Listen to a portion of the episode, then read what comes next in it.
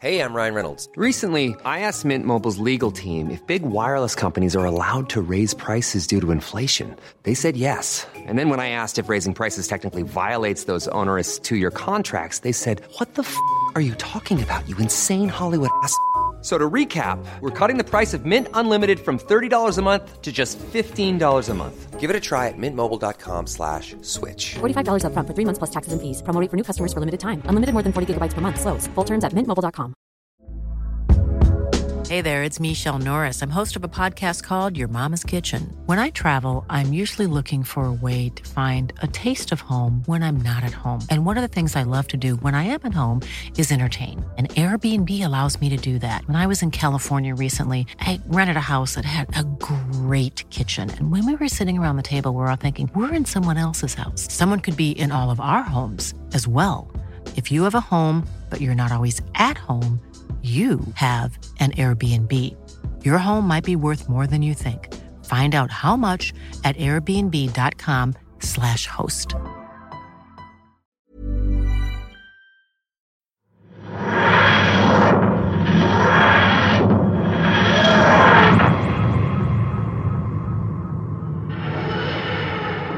Whilst we usually praise the Doctor as a hero, zipping through time and saving countless species, thankfully the franchise's writers don't always portray the Time Lord as some indestructible god, except Moffat. Sometimes, though, the Doctor doesn't save the day, and these occasions lead to some of the most poignant moments in the show's history. I'm Rich, welcome to Who Culture, and these are 10 times the Doctor lost.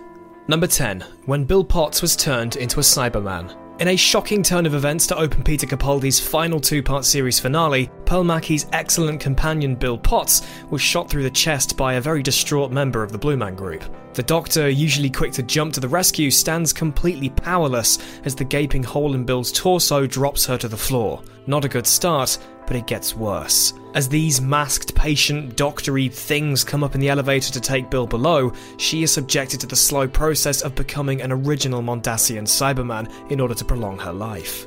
She may still be alive after all of this, but it's not exactly a life that you'd want to live. You can't unconvert a Cyberman. You can't sonic away a wound like that. The Doctor had confidence that Missy wouldn't bald things up on her first solo outing, but he lost a dear friend as a consequence of his misplaced trust. Number 9. When Grace died. Jodie Whittaker's 13th Doctor's first outing, The Woman Who Fell to Earth, wasn't all that bad for what many thought would be a disaster from the start. The rest? Eh. Anyway, after being introduced to 13's new Bezies, Yaz, Ryan, Graham, and his wife Grace, events featuring Tim Shaw transpire, and Grace is the first soul of this fam to go. After being killed by the most shocking spaghetti monster you'll ever see, the 13th Doctor loses her first friend, not all that long after she regenerated. The impact on Graham, her husband, and Ryan, her grandson, was immeasurable. The pair find themselves grieving throughout their two series in the TARDIS, and while Grace's form is played upon multiple times throughout series 11 and 12, sometimes to absolutely no emotional avail from the audience, you can't deny that her death at the very beginning of the Chibnall era hit pretty hard. Number 8. When he was blinded after a mission gone wrong. Back to Capaldi, Series 10's Oxygen tackled the idea of corporate greed on a ridiculous level. Oxygen is a precious resource, and management restrict how much you're actually able to breathe. In order to counter the system, the doctor takes the team offline so they can't be detected by the company. Unfortunately, things don't go to plan as the doctor ends up giving Bill his helmet so she can breathe. As a consequence of this, the doctor goes blind. Not temporarily, completely. Unlike other ailments the Doctor encounters during a single adventure, his blindness continued to prove problematic as the episodes of Series 10 progressed. While he was eventually cured at the consequence of the Earth being taken over by the monks, it did influence the Doctor to always look at the Save the Universe game from a different angle. He is not indestructible, and he needs to remember that. Number 7. When he left old Amy Pond to die. Occasionally, there is no good way out of a situation. It's a lose lose, if you will.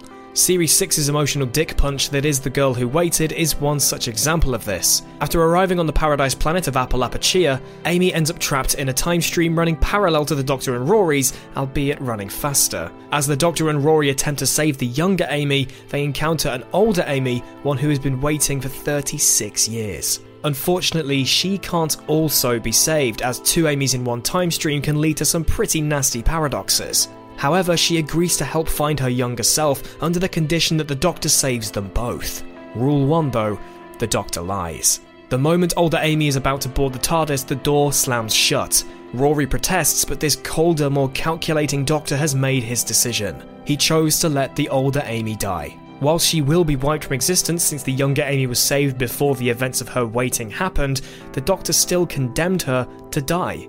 It's a tough pill to swallow, and it's not going to go in the 900 year old diary as a win. Number 6. When Gallifrey was invaded by Sontarans. Just keeping the timeless children out of the picture for now, the Doctor's relationship with Gallifrey and its inhabitants was always a turbulent one. He felt like an outsider in his early years, hence nicking a TARDIS and blundering about the universe. However, he's back on Time Lord soil occasionally, and in 1978's The Invasion of Time, he rocked up to nab the presidency and proceeded to let the Vardans invade Gallifrey.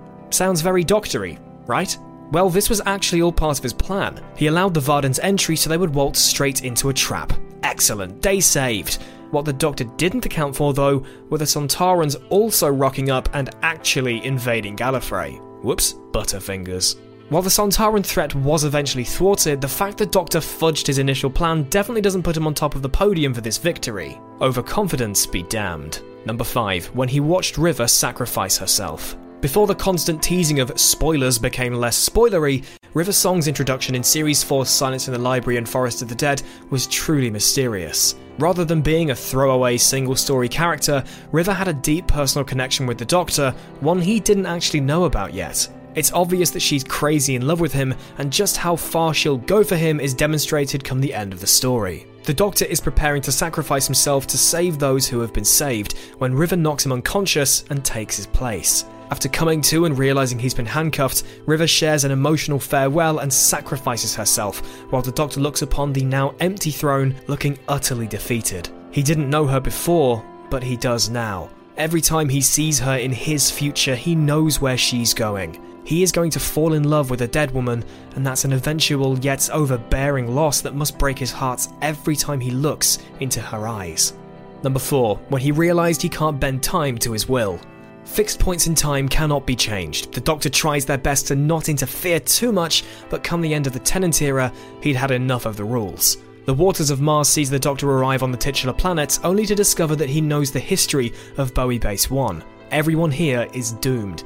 He shouldn't save them, but rules be damned, he tries to anyway. Adelaide Brooke, the pseudo companion for this story, is meant to die on Mars, which inspires her daughter to shoot for the stars like her late mother. Her venture sees humanity expand further than ever before, and that's a moment in a species' life cycle you shouldn't fiddle with. However, the Doctor, still believing to be the last of his kind, states the laws of time are his. He is the Time Lord victorious and saves Adelaide. Upon returning to Earth, she berates him for changing a fixed point in time before promptly entering her house and killing herself. This forces the Doctor to realise he's gone too far and ended up in said lose lose situation. If he hadn't have meddled, a fixed point would have played out as every other one does, but he joined the game and lost. Number 3. When Adric was killed in a freighter crash. Companions rarely die outright on Doctor Who, but when it does happen, it's quite the hard hitting moment. The explosive end of Adric is arguably the most infamous example of this happening during the fifth Doctor story, Earthshock. The Cybermen attempt to crash a huge space freighter into the Earth. Adric, stuck on board said freighter, does his best to interfere with the Cybermen's plans. After unlocking the controls, he manages to send the freighter back in time, roughly 65 million years previous to the time when dinosaurs ruled the Earth. But as much as he tries, he can't stop the freighter from colliding with the planet. With Adric still trapped inside, the craft smashes into the prehistoric Earth, obliterating both the dinosaurs and Adric in the process. The Doctor simply stands, staring at the TARDIS scanner in utter disbelief. He considers himself the ultimate protector, but he failed to protect one of those in his care. Just to hammer home the enormity of this event even more, the credits roll in silence over his shattered badge. Ouch. Number 2. When the universe exploded. The number of enemies that want the Doctor dead must have been in its thousands by the time the 11th Doctor was gallivanting about in the TARDIS. So much so, they formed an alliance to take down the Doctor for good. The Daleks willingly worked with multiple other species. That is how serious this was.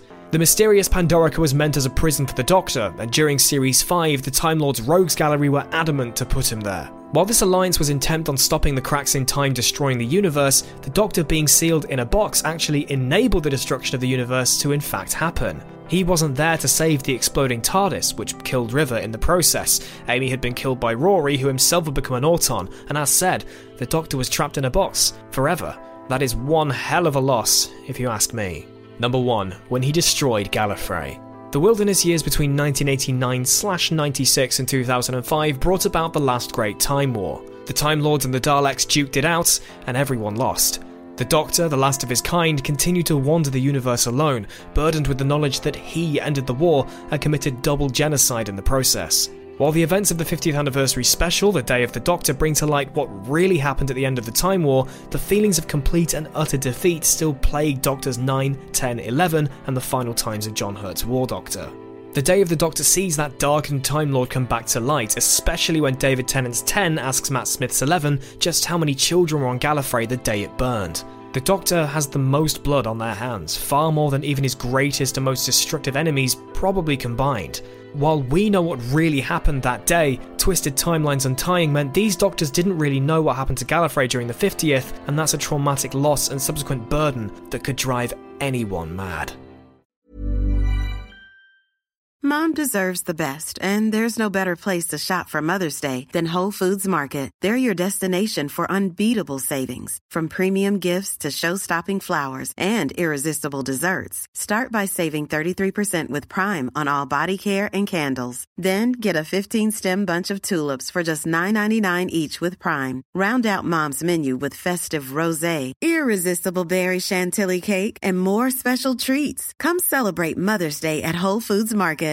Even when we're on a budget, we still deserve nice things. Quince is a place to scoop up stunning high-end goods for 50 to 80% less than similar brands. They have buttery soft cashmere sweaters starting at $50, luxurious Italian leather bags, and so much more.